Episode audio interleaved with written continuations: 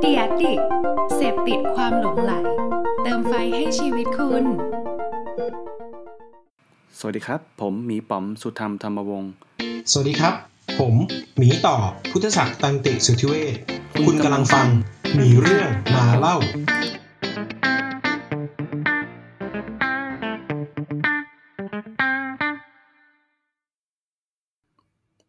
โอเค พี่ต่อส วัสดีครับ สวัสดีครับกลับมาอีกครั้งอีกครั้งหนึ่งดูเหมือนสดใหม่นะ แต่จริงๆแล้วเราอัดต่อกันจากเมื่อกี้เลยนะครับ เราต่อเนื่องจาก EP ที่แล้วนะครับ ที่เป็นการ wrap up งาน UX Thailand Mini Conference ใช่ใช่โอ้พูดซึ่งเป๊ะมาก ใช่ ซึ่งเขาได้เชิญเอ่อมีเรื่องมาเล่า ซึ่งของทางมีเรื่องมาเล่าเป็นตัวแทนคือพี่ป๋อม ใช่ไปกับ Toy Data Locky เพื่อ wrap up งาน เราก็เลยเอาคอนเทนต์นั่นแหละมามาเล่าให้กับให้กับ ผู้ฟังฟังอีกครั้งหนึ่งเนาะซึ่งใน EP ซึ่งเราเล่าไปแล้วครึ่งหนึ่งใน EP ที่ผ่านมาสามารถไปฟังกันได้เนาะใช่ครับ ก็ผมอะ่ะ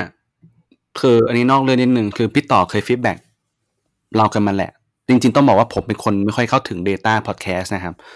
แล้วก็ไม่ค่อยได้ถามด้วยแหละ นิสัยไม่ดีนะครับเออพี่พี่ต่อก็บอกว่า เฮ้ย พี่ป๋อมรู้เปล่าว่า feedback เอ่อตัว stat อะ มัน drop off ตรงช่วงนาทีที่สามสิบประมาณยี่สิบสามสิบประมาณนั้น เออ แล้วเราก็อัดอืมคุยยาวกันตลอดเวลาเลยอืมแล้วเนี่ยลองคิดดูดิว่าเราจะสาธยายตอนช่วงต้นนั่นนี่อะไรเงี้ยเออโอ้มันก็มันก็ปลายไปไกลแล้วอะไรเงี้ยแล้วก็เลยคิดว่าเฮ้ยผมว่าเราเบรกกันตรงนี้ดีกว่า แล้วก็เราลองเอ่อมาเล่ากันครึ่งงานหลังเนี่ยกันอีกกัน EP EP ดีกว่า เพราะว่าครั้งก่อนเราเช็คแล้วว่าอีกที่เหลือเนี่ยก็ยาวเหมือนกัน ยาวเพระฉะนั้นยาวแยกดีกว่า ผมว่าสี่สิบนาทีก็ก็ยังยาวอยู่นะ แต่ว่าอะลองดูแล้วกันนะครับโอเคผมได้ต้องต้องสัญญาแหละว่าเราจะพยายามทำให้มันสั้นในช่วงยี่สิบสามสิบให้ได้มากที่สุดแล้วกัน เพราะว่าสถิติบอกมาแบบนั้นนะก็ เออหรือเปล่าใช่คือสิบอกแบบนั้นนะครับ แต่ว่าผมว่าขึ้นอยู่กับเนื้อหาเนี่ย ถ้าเนื้อหามัน มันต้องยาวเพื่อให้เพื่อให้ได้ประโยชน์กันมากที่สุด ผมว่ามันก็โอเค เออไหนๆก็ เราแทรกช่วงต้นมันเป็นปกติแล้วผมขอแทรกนิดนึงแล้วกันอะมาไออีพีที่แล้วผมพูดเรื่อง Bangkok Music City ใช่ไหมงานอีเวนต์อะอ่าคือผมอะตั้งใจไปฟังเซสชันหนึ่งเลยโดยเฉพาะเลยคือเป็นเรื่องของพอดแคสต์โอ้ใช่ใครผมว่าเป็นเป็นสิ่งที่ไม่ได้ เอ่อผมว่าไม่ได้แปลกใหม่มาก ๆขนาดนั้น แต่ว่าเป็นการย้ำเตือนเราด้วย แล้วก็อืมแล้วก็อืมถามว่าแปลกใหม่ไหมก็แปลกใหม่บางส่วนแล้วกัน อ่าโอเค เอ่อ เนื้อหาเนื้อหาส่วนหนึ่งเหมือนกับที่พี่ต่อพูดเมื่อกี้เลย คือเขาบอกว่า การที่มันจะยาวจะสั้นอะ บางทีอะ feedback อะเราก็ต้องพิจารณารับเอาไว้เอง หมายถึงว่า อืมถ้าเราเชื่อว่ามันมันยาวและดีอะก็ทำต่อ ถ้าเราเชื่อว่าการพูดคำหยาบและดีก็ทำต่อ เออ จริง ๆ นะ อันนี้เขาบอกมาเลย เขาบอกว่ามันผม เออก็ก็ผมไม่แยะอืมผมผมอาจจะเติมนิดนึงครับคำว่าความเชื่อมันอาจจะไม่พอไงเป็นก็ไปเช็คกับคนฟังแหละ เออใช่เออเอาวิธีที่ง่ายที่สุดก็คือเช็คกับคนฟังว่าเออจริงจริเป็งนไงบ้างถูกอะไรเงี้ยถูกซึ่งถูกซึ่งเอ้ยคือเออผมหมายความอย่างนี้สถิติที่มันดรอปออฟตอนยี่สิบสามสิบนาทีเป็นไปได้ว่า เออสมมุติว่าถ้าฟังตอนขับรถเนี่ยสามสิบนาทีมันถึงออฟฟิศแล้วก็ตัดจบอะไรเงี้ยค่อยกลับมาฟังต่อมันก็เป็นไปได้ไงเพราะฉะนั้นสถิติก็บอก อย่างหนึ่งแต่ว่าถ้าอยากให้รู้ให้ลึกก็ก็คุยกับคนฟัง ซึ่งที่ผ่านมามีคนฟังมาทักเราประมาณหนึงเหมือนกันแล้วดีใจมากๆเหมือนกันว่าที่ได้ไปเจอหมายถึงว่าฉันไม่ฟังแล้วเขาก็ติดตามอยู่ไม่ใช่โว้ยซึ่งคือคำนั้นเนี่ยเขาไม่น่าจะกล้าบอกเท่าไหร่ เออก็จริง เอออะไรอย่างนี้ เพราะว่าสแตทล่าสุดใน Spotify yearly wrap up ที่เราที่ผมไปลองไปเล่นมาเนี่ยปรากฏว่าเฮ้ยมันเติบโตเยอะมากแบบอืม คนฟังเยอะขึ้น คนคนมา follower เยอะขึ้นก็ขอบคุณทุกคนมากๆในปีที่ผ่านมาอืมด้วย ก็ถือว่ามาทบกับคนที่ unfollower ไปแล้วด้วยเนาะทบแล้วก็ยังก็ยังดียังดียังดีมีบ้างมีบ้างเฮ้ยจะว่าโอ้ยอยากแทรกอีกสักนิดนึง เอาเป็นว่าสุดสุดท้ายครับ คือผมอะเออพูดผมอาจจะพูดติดตลกว่ามีคน unfollow มีคนเออ unfollow จริงๆนะ จริงเหรอ จริงโอ้ ก็วันก่อนผมกดเข้าไปดูในในใน Facebook Page อะอ๋อแล้วก็มันมันมันจะมีสเตตที่สามารถดูไงว่าคนที่ unfollow มีไหม มีจริงๆนะครับ เออมันมีแต่ว่ามันมีหลายสาเหตุครับ ผมยังไม่ได้เช็คเหมือนกันมัเอาเหรอจจะมีใช่มันจะมีเคสที่ Facebook remove account ที่อ๋อไม่ active ใช่ พวก suspend account พวกพวก fake account Facebook ก็จะ remove เป็นระยะอ๋อ ก็นี่คือคิดในแง่ดีเข้าข้างครับตัวเองก็ถ้าอืม ถ้าเวิร์ถ้าถ้าเป็นเคสที่คุณ unfollow ผมจริง ๆ ก็ต้องขอบคุณมากที่ที่การ unfollow ไป เอาเป็นว่าถ้าเกิดมี feedback ดีๆ ก็สามารถมาบอกกันได้นะครับ อยากรู้เหมือนกันว่าทำไม unfollow ไปเนาะถ้าก่อน unfollow มาแจ้งกันสักนิดผมเราพวกเราจะ happy มากนะครับ จริง ๆ เราเราเราชอบมากๆกับ feedbackอ๋อนึกว่าชอบมากกับ unfollow ไม่ใช่โว้ยอย่าอย่าเพิ่งไปอย่าเพิ่งไป โอเคมาละมามาต่อเนื้อหาเริ่มไหมห้านาทีแล้วพอดีเลย เออ ผมว่าเวลาห้านาทีเป็นเวลาที่เราไร้สาระได้นะ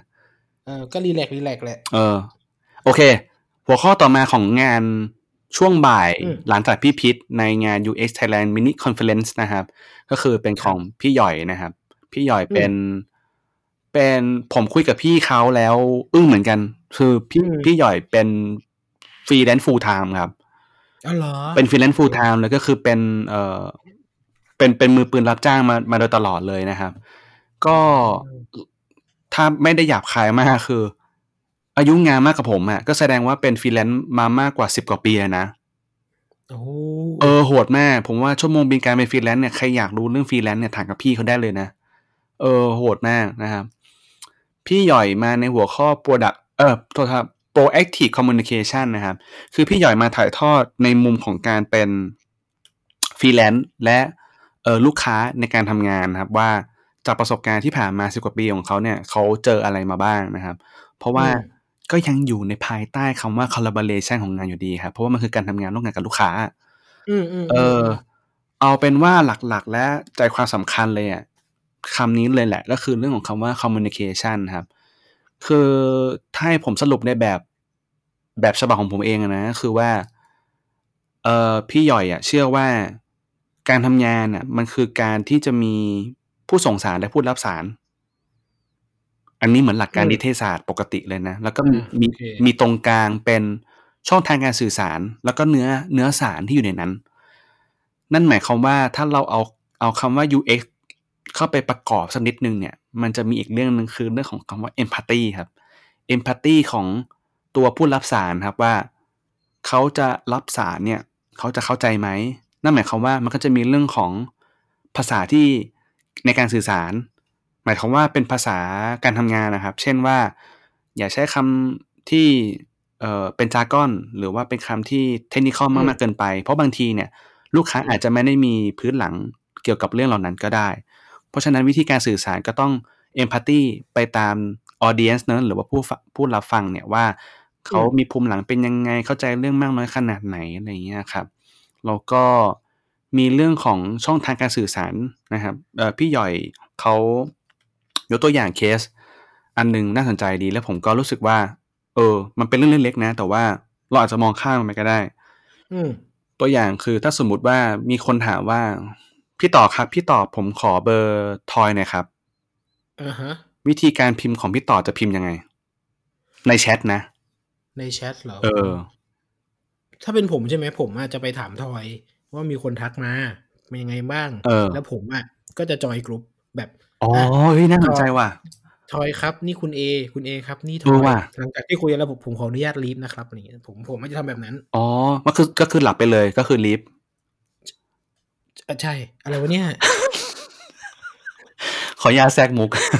เออโอเคเอาลืมเลย เออเออ ก็ก็เฮ้ยอันนี้เป็น เอออีกวิธีหนึ่งว่ะที่ผมลืมคิดว่ะโอเคอะแล้วแล้วแล้วทำไงเออตัวอย่างของตัวอย่างของพี่หย่อยเนี่ยเขาเขาบอกว่า ในกรณีที่ส่งเบอร์เลยเว้ยสมมติว่าพี่ต่อส่งเบอร์มาเลย พี่ต่อก็จะพิมพ์ว่าพี่คือมันมีหลายเคสนะวิธีการพิมพ์อาจจะเป็นแบบว่าทอย call back แล้วก็ตามด้วยเบอร์โทร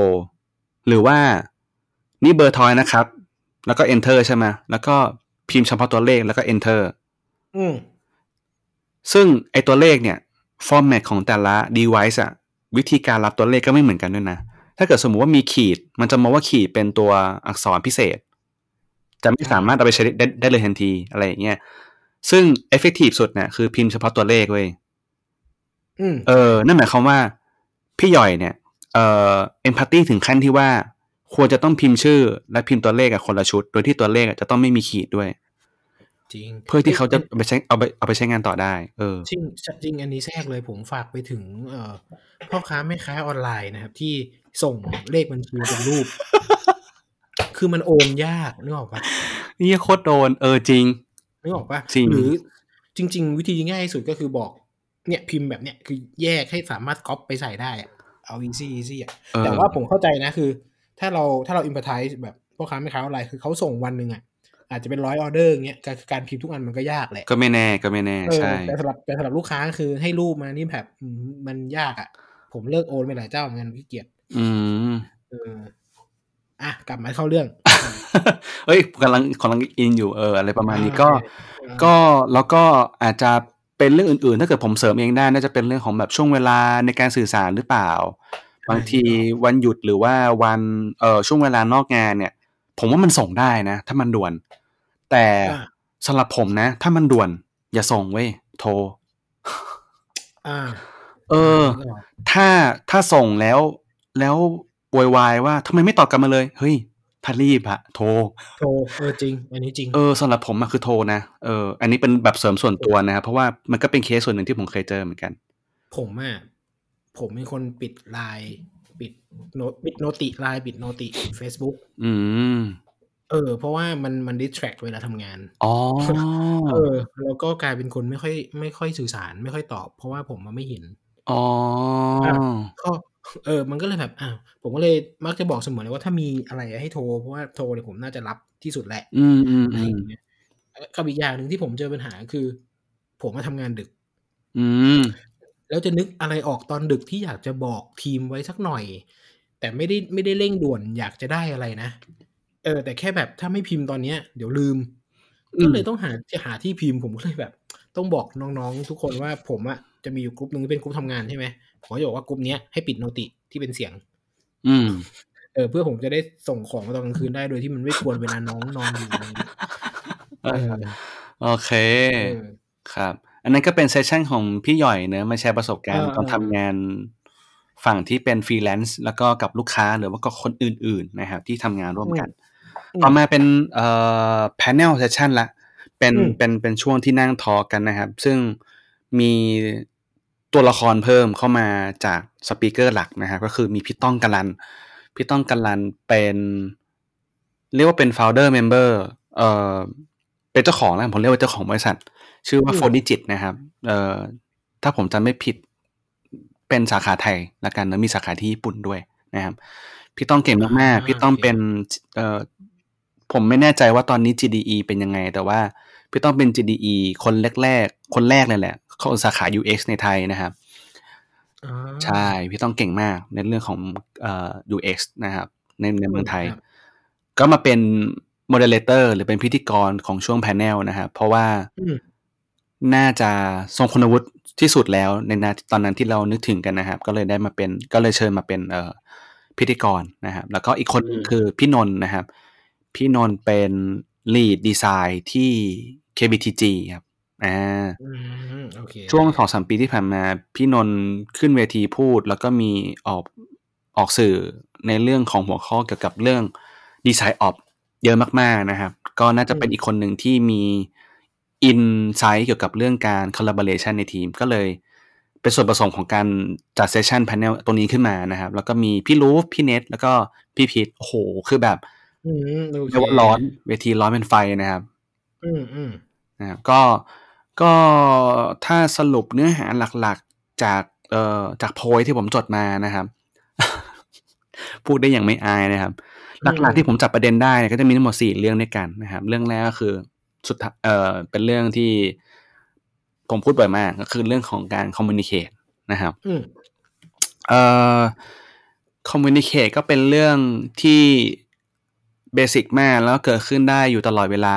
communicate ที่ว่าเนี่ยไม่ใช่แค่ใน UX team แต่ว่าเป็นการคอมมูนิเค e ข้ามเอ่อ cross team ข้ามทีมด้วย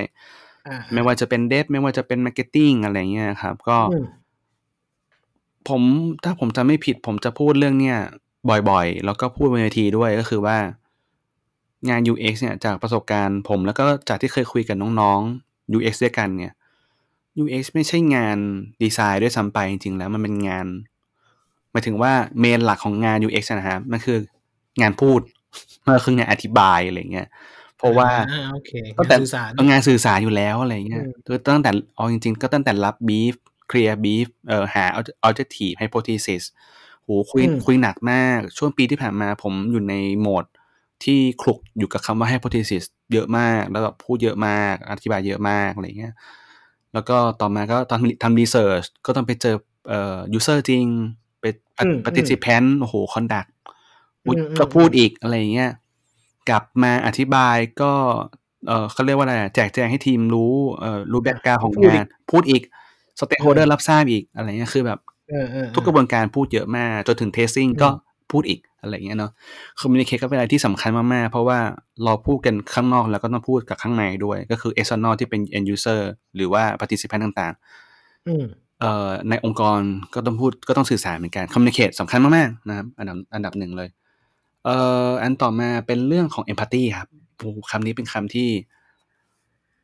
ถูกพูดถึงอยู่บ่อยๆ จริงอืมจริงๆแล้วอาจจะไม่ใช่แค่สายงาน product อาจจะไม่ใช่อืมสายงาน UX ด้วยซ้ำไปเนาะ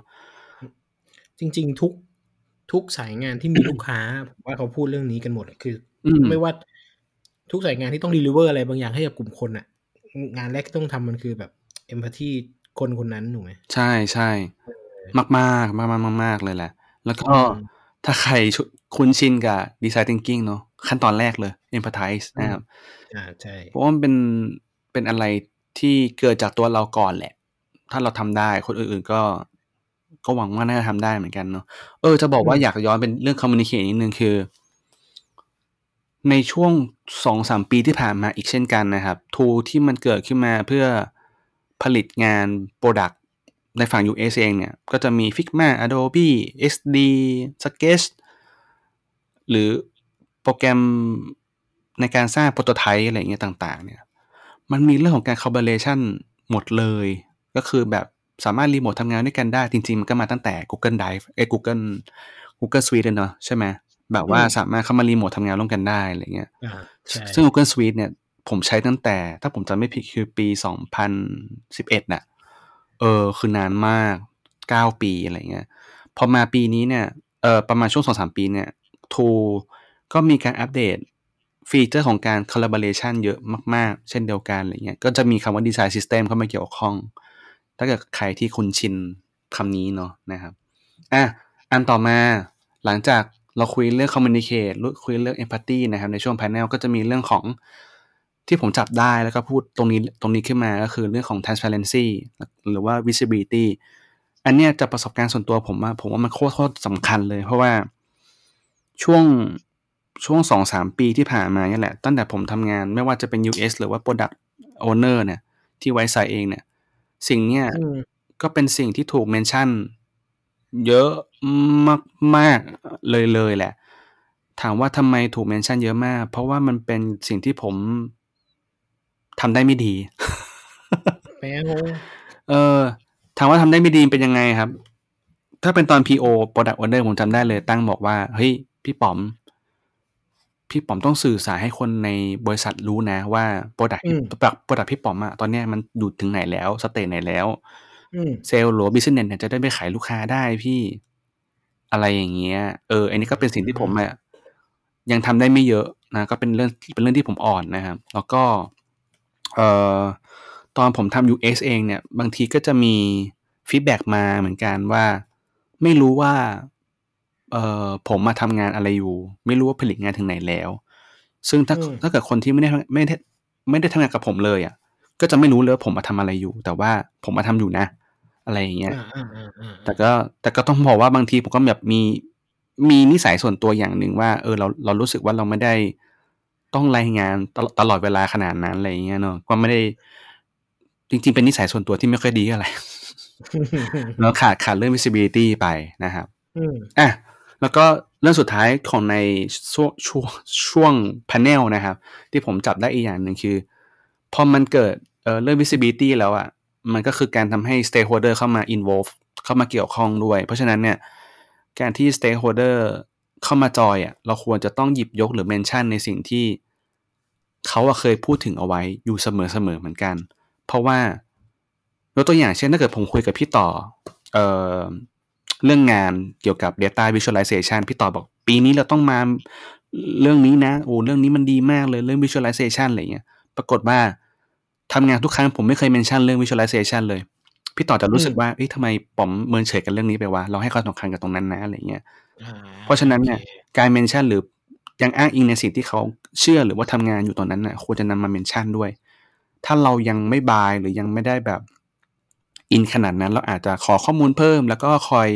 วิสิตในสิ่งนั้นนะอยู่เรื่อยๆอยู่เสมอนะ อะไรประมาณนั้นครับ อันนี้ก็เป็นสิ่งที่ผมจับใจความได้ในช่วง panel อ่าอืมโอเคเดี๋ยวผมขอทำเช็คหน่อยสิ ตอนนี้20นาทีแล้ว ผมคิดถูกมากเลยที่ผมแบ่ง แบ่งมาแบ่งคลิปมานะแล้วเออเอออะใครฟังกันตรงนี้ ผมจะบอกว่าใกล้นะครับใกล้จะจบแล้วนะครับเซสชั่นสุดท้ายครับ เป็นพี่ชาญเออจริงๆ ผมต้องเรียกว่าชาญนะ ผมพอดีถามอายุแล้วเท่ากันนะครับอืมอืมเอาละเออใช่เอาผมเรียกคุณชาญดีกว่านะครับคุณชาญนะเป็น lead เอ่อ lead design อ่าถ้าในตำแหน่งที่ที่เขียนเอาไว้ก็คือเป็น design op design operation นะครับ อยู่ที่ K KTB นะครับ ก็เอ่อชาญคุณชาญเนี่ยเขาก็มาเล่าว่าเขา set up ทีมอะไรยังไงบ้างเนอะนะครับ เรื่องนี้เป็นเรื่องที่ผมอินมาก แล้วผมก็โน้ตไว้เยอะเอ่อโน้ตเอาไว้ และเสิร์ฟของตัวเองอะเยอะอยู่เหมือนกันเพราะผมผมอินเรื่องทีมผมชอบเรื่องทีมมาก ถ้าถ้าคนผู้ฟังสังเกตผมจะพูดเรื่องทีมบ่อย ผมว่าพี่ต่อตรงเนี้ยพูดเสิร์ฟผมได้เลยสนุกสนุกมากได้อยากรู้เหมือนกันว่าฝั่ง Data เซตอัพทีมกันยังไงด้วยอ่าอืมอืมก็คือถ้าถ้าตอนที่คุณชาญเปิดมาตอนแรกคือเขาก็เขาก็เปิดเลยบอกว่า เอ้ย เรามักจะเห็นนะว่า ความคิดแรกหรือว่าตอน set up ทีมครั้งแรกเนี่ย ดีไซเนอร์เนี่ยทำอะไรบ้างโหดีไซเนอร์ทำทุกอย่างเลยทำทุกอย่างตั้งแต่ design animate บางทีก็เขียนโค้ดด้วยนะครับ ในอืมในบอร์ดในงานมีคนบอกว่าทำ HTML CSS ด้วยก็คือ ก็คือทำทุกอย่างอะไรอย่างเงี้ยซึ่งเอาจริงๆสำหรับผมอะผมก็ทำเหมือนกันนะตอนตอนผมทำแรกๆอะก็มีเขียนโค้ดด้วยนะครับอืมแล้วก็มีวิธีเอ่อแล้วแล้วก็คุณชาญก็บอกต่อว่า เออปัจจุบันเนี่ยมันมีวิธีการแบ่งทีมอยู่ประมาณ สองอย่างหลักๆนะครับ จริงๆมันมีวิธีอื่นด้วยมันมีแบบมิกซ์ไม่มีแบบอย่างอื่นด้วยเนอะแต่ว่าที่หยิบยกมาพูดถึงเนี่ยมีสองอย่างหลักด้วยกันคือ centralize แล้วก็ decentralize นะครับอ่าโอเค centralize เนี่ยก็คือเป็นเป็น lead อ่าถ้าพูดนะแบบเอาง่ายๆคือมี lead อยู่ตรงกลางแล้วก็มี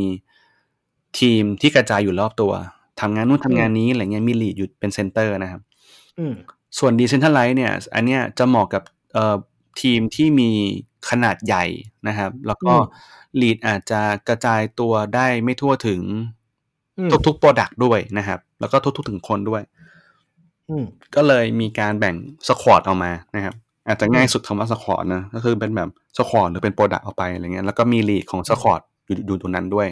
เพื่อที่จะได้เอ่อเดลิเกตหรือว่ามอบหมายหน้าที่ภารกิจสำคัญอะไรบางอย่างให้กับลีดตรงนั้นไปด้วยนะอืม ซึ่งจริง ๆ อันนี้ผมแอดออนส่วนตัวจากนอกนอกเหนือสคริปต์ก็คือว่า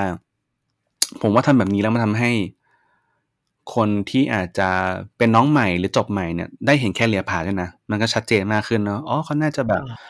อาจจะเป็นว่ามีเออขยับมีเป็นทางไหนใช่มีทางไหนบ้างอืมใช่ใช่ก็ขยับเป็นซีเนียขยับเป็นลีดsquad ไหมหรือเป็นแบบ build squad ใหม่อะไรก็เป็นไปได้เหมือนกันเอออืมอืมอืมอืมอืมเนอะอันนี้ก็เป็นลักษณะของ centralize กับ decentralize นะครับ แล้วก็อืมเอ่อ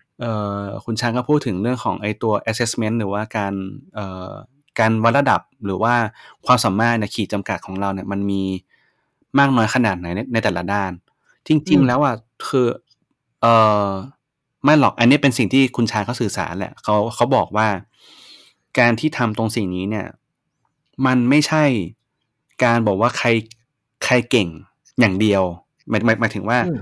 ม meaning ไม่ใช่ไม่ไม่ใช่การบอกเรื่องเก่งครับ แต่ meaning คือการบอกว่าส่วนผสมของทีมอะมันควรจะต้องมีอะไรกันบ้าง ทีมนี้อาจจะต้องการ interaction design เต็มห้าเลย เพราะว่าเน้นเรื่องการแบบเอ่อ flow การกดการไหลไหลของ flow การใช้งานอะไรเงี้ยหนักหนักมากมากๆแล้วก็อ่าฮะอ่าแล้วอีกอันหนึ่งอาจจะต้องการคนที่เป็น skill writing เยอะๆเลยอะไรอย่างเงี้ยเนาะอืมส่วนเอ่อ testing อาจจะไม่ต้อง เพราะว่าไปให้อีกทีมหนึ่ง test ก็ได้อะไรอย่างเงี้ยเนาะอืมคือเป็นการทำให้รู้ว่าสถานะของทีมต้องการคนแบบไหนมากน้อยขนาด เออเลเวลของความเข้มข้นของ skill เป็นแบบไหนอะไรเงี้ยเนาะอืมนะครับ อันนี้ก็เป็นเรื่องของตัวทักษะนะครับ ขึ้นอยู่กับว่าทีมนั้นต้องทำอะไรโกเป็นยังไง ใช่ใช่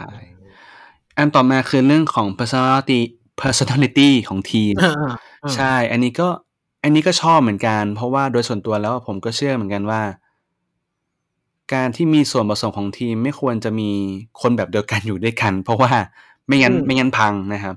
คือควรจะมีความแตกต่าง แต่ว่าอยู่ร่วมกันได้ ไม่ใช่แบบว่าขัดแย้งกันด้วยความคิดเห็นแล้วอยู่อยู่ด้วยกันไม่ได้นะแต่ว่าควรจะมี diversity ใช่ใช่มันคนมีอืม diversity โอ้โหคำนี้ดีมากอืมใช่ครับ ก็เป็นเรื่องของงาน bonding ทีมให้อยู่ด้วยกันได้ อันต่อมาเนี่ยผมก็หยิบยกรูปที่ไวซ์ไซส์มาเล่าด้วยนะ เออ หน้าเนี่ย ผมก็ เออ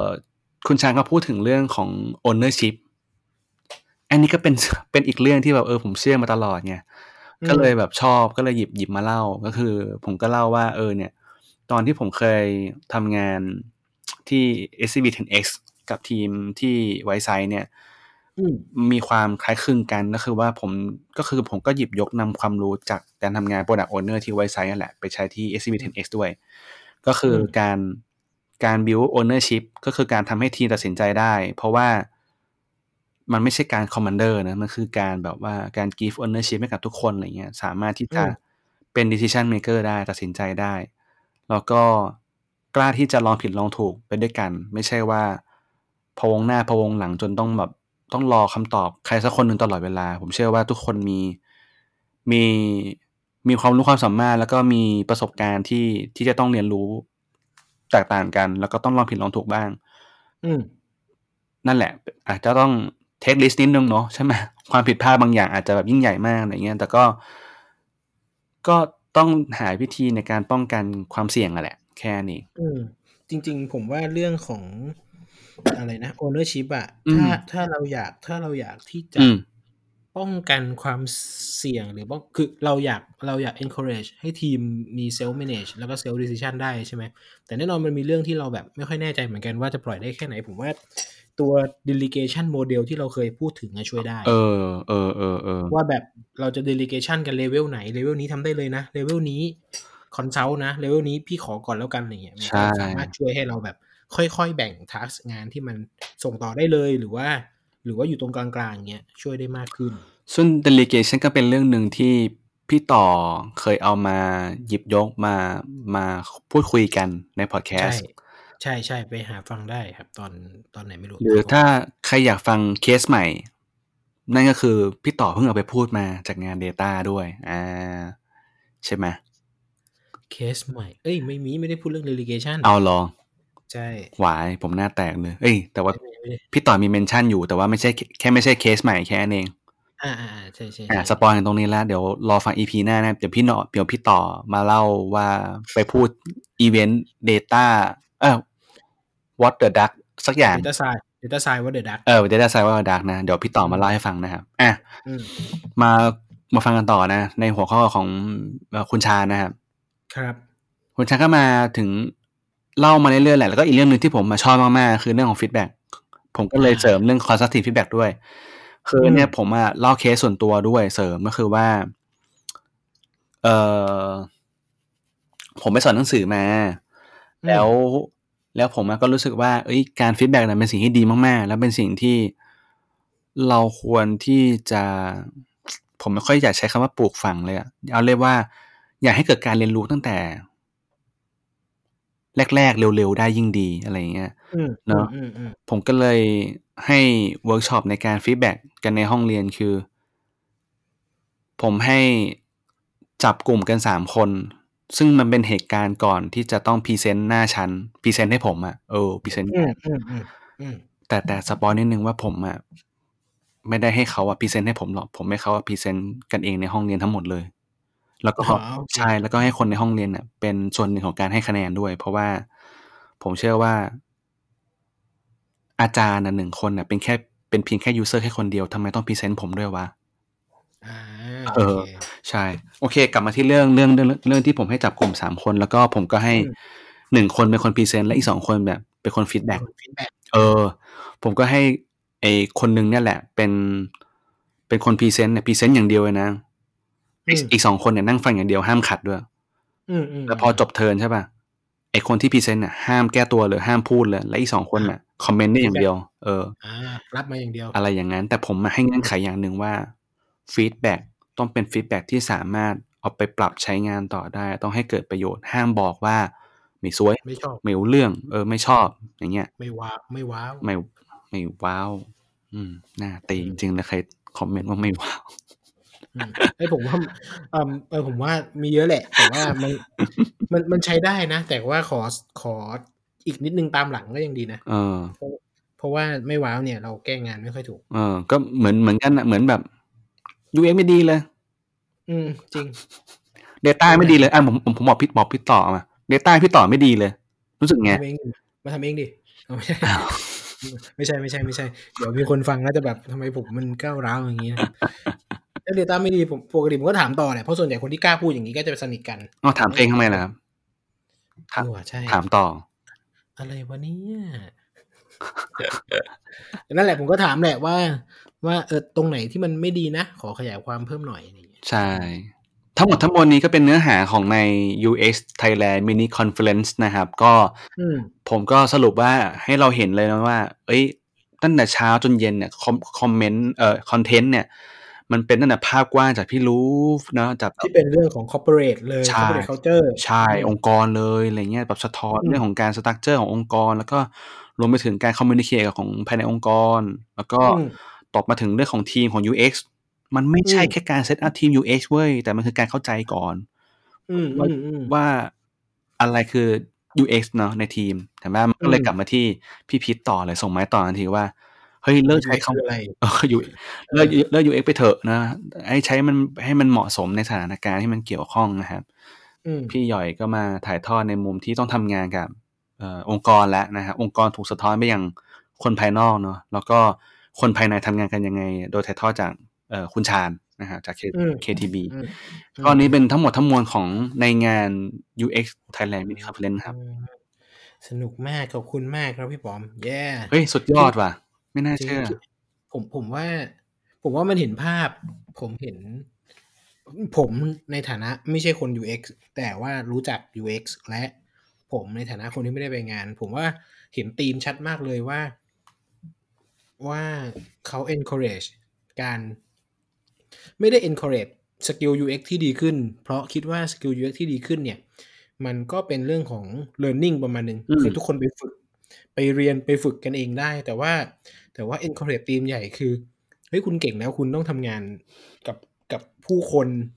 ให้มัน work ด้วยอะไรเงี้ยอืมก็น่าจะเป็นธีมใหญ่ที่ทำให้เป็นเป็น better UX people ใช่อ่าโอเคก็ถ้าเกิดตรงนี้แบบมีใครฟังอยู่แล้วแบบเหมือนเดิมนะ EP แรกผมพูดเรื่อง design challenge นะครับใครอยากไป join design challenge น่าจะยังทันอยู่นะครับ ลองลองติดต่อหรือว่า inbox ไปที่เพจ UX Thailand ได้นะ ผมครับอะผมเมื่อกี้ระหว่างนี่ผมก็ไปนั่งดูข้อมูลนิดนึงอืมเหมือนเหมือนหลาย ๆ โปรเจกต์น่าจะเริ่มเดือนแจนจนถึงเดือน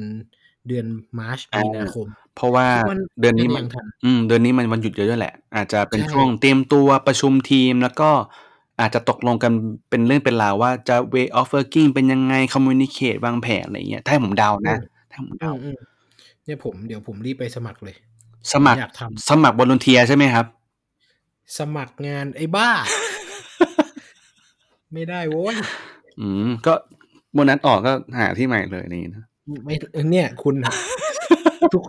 เดี๋ยวก็มีคนมาเพ่งเล็งผมอีกผมหมายถึงผมหมายถึงคนอื่นไม่ใช่หมายถึงพี่ต่ออ๋อผมร้อนตัวเหรอใช่อะไรวะก็สำหรับพอใคไหรมที่เออจะสมัครงาน เอ้ย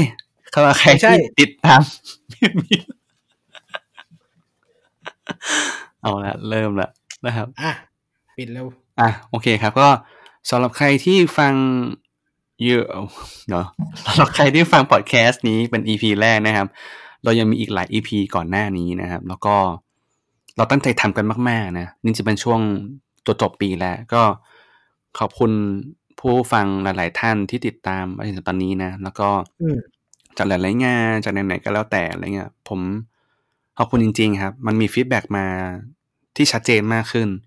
ผมอืมไปงานนู้นงานนี้อะก็มีมีคนทักเนอะเออมีคนทักว่า เอ้ยพี่ต่อสวัสดีครับ ซึ่งเดี๋ยวแป๊บนึงผมป่อมครับอ้าวทุยก็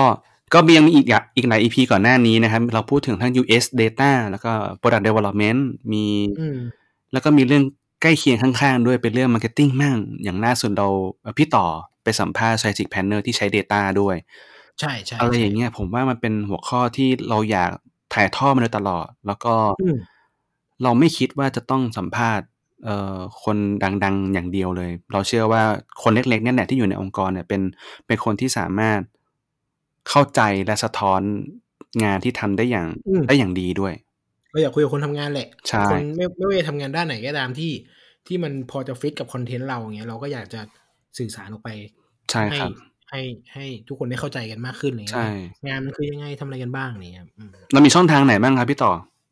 เรามี facebook.com/to bear talk นะครับหรือว่า search มีเรื่องมาเล่าได้เลย แล้วก็ติดตามบนพอดแคสต์แอปพลิเคชันหมดเลยได้ทั้งแบบ iTunes Spotify SoundCloud Podbean นะครับ ซึ่งก็จะอืม mix mix กันนะครับอ่ามีเรื่องมาเล่าแล้วก็อยู่ under กับ The Addict Podcast นะครับในนั้นก็จะมีรายการมากมายเราอยู่กับ The Addict Podcast มาครึ่งปีละ ก็เห็นอะไรชัดขึ้นดีขึ้นมีแฟนๆ จาก The Addict มาฟังกันมากขึ้นก็ขอบคุณมากๆเลยครับ ครับผมก็สำหรับ EP นี้ก็เท่านี้เนาะได้ สวัสดีครับ สวัสดีครับ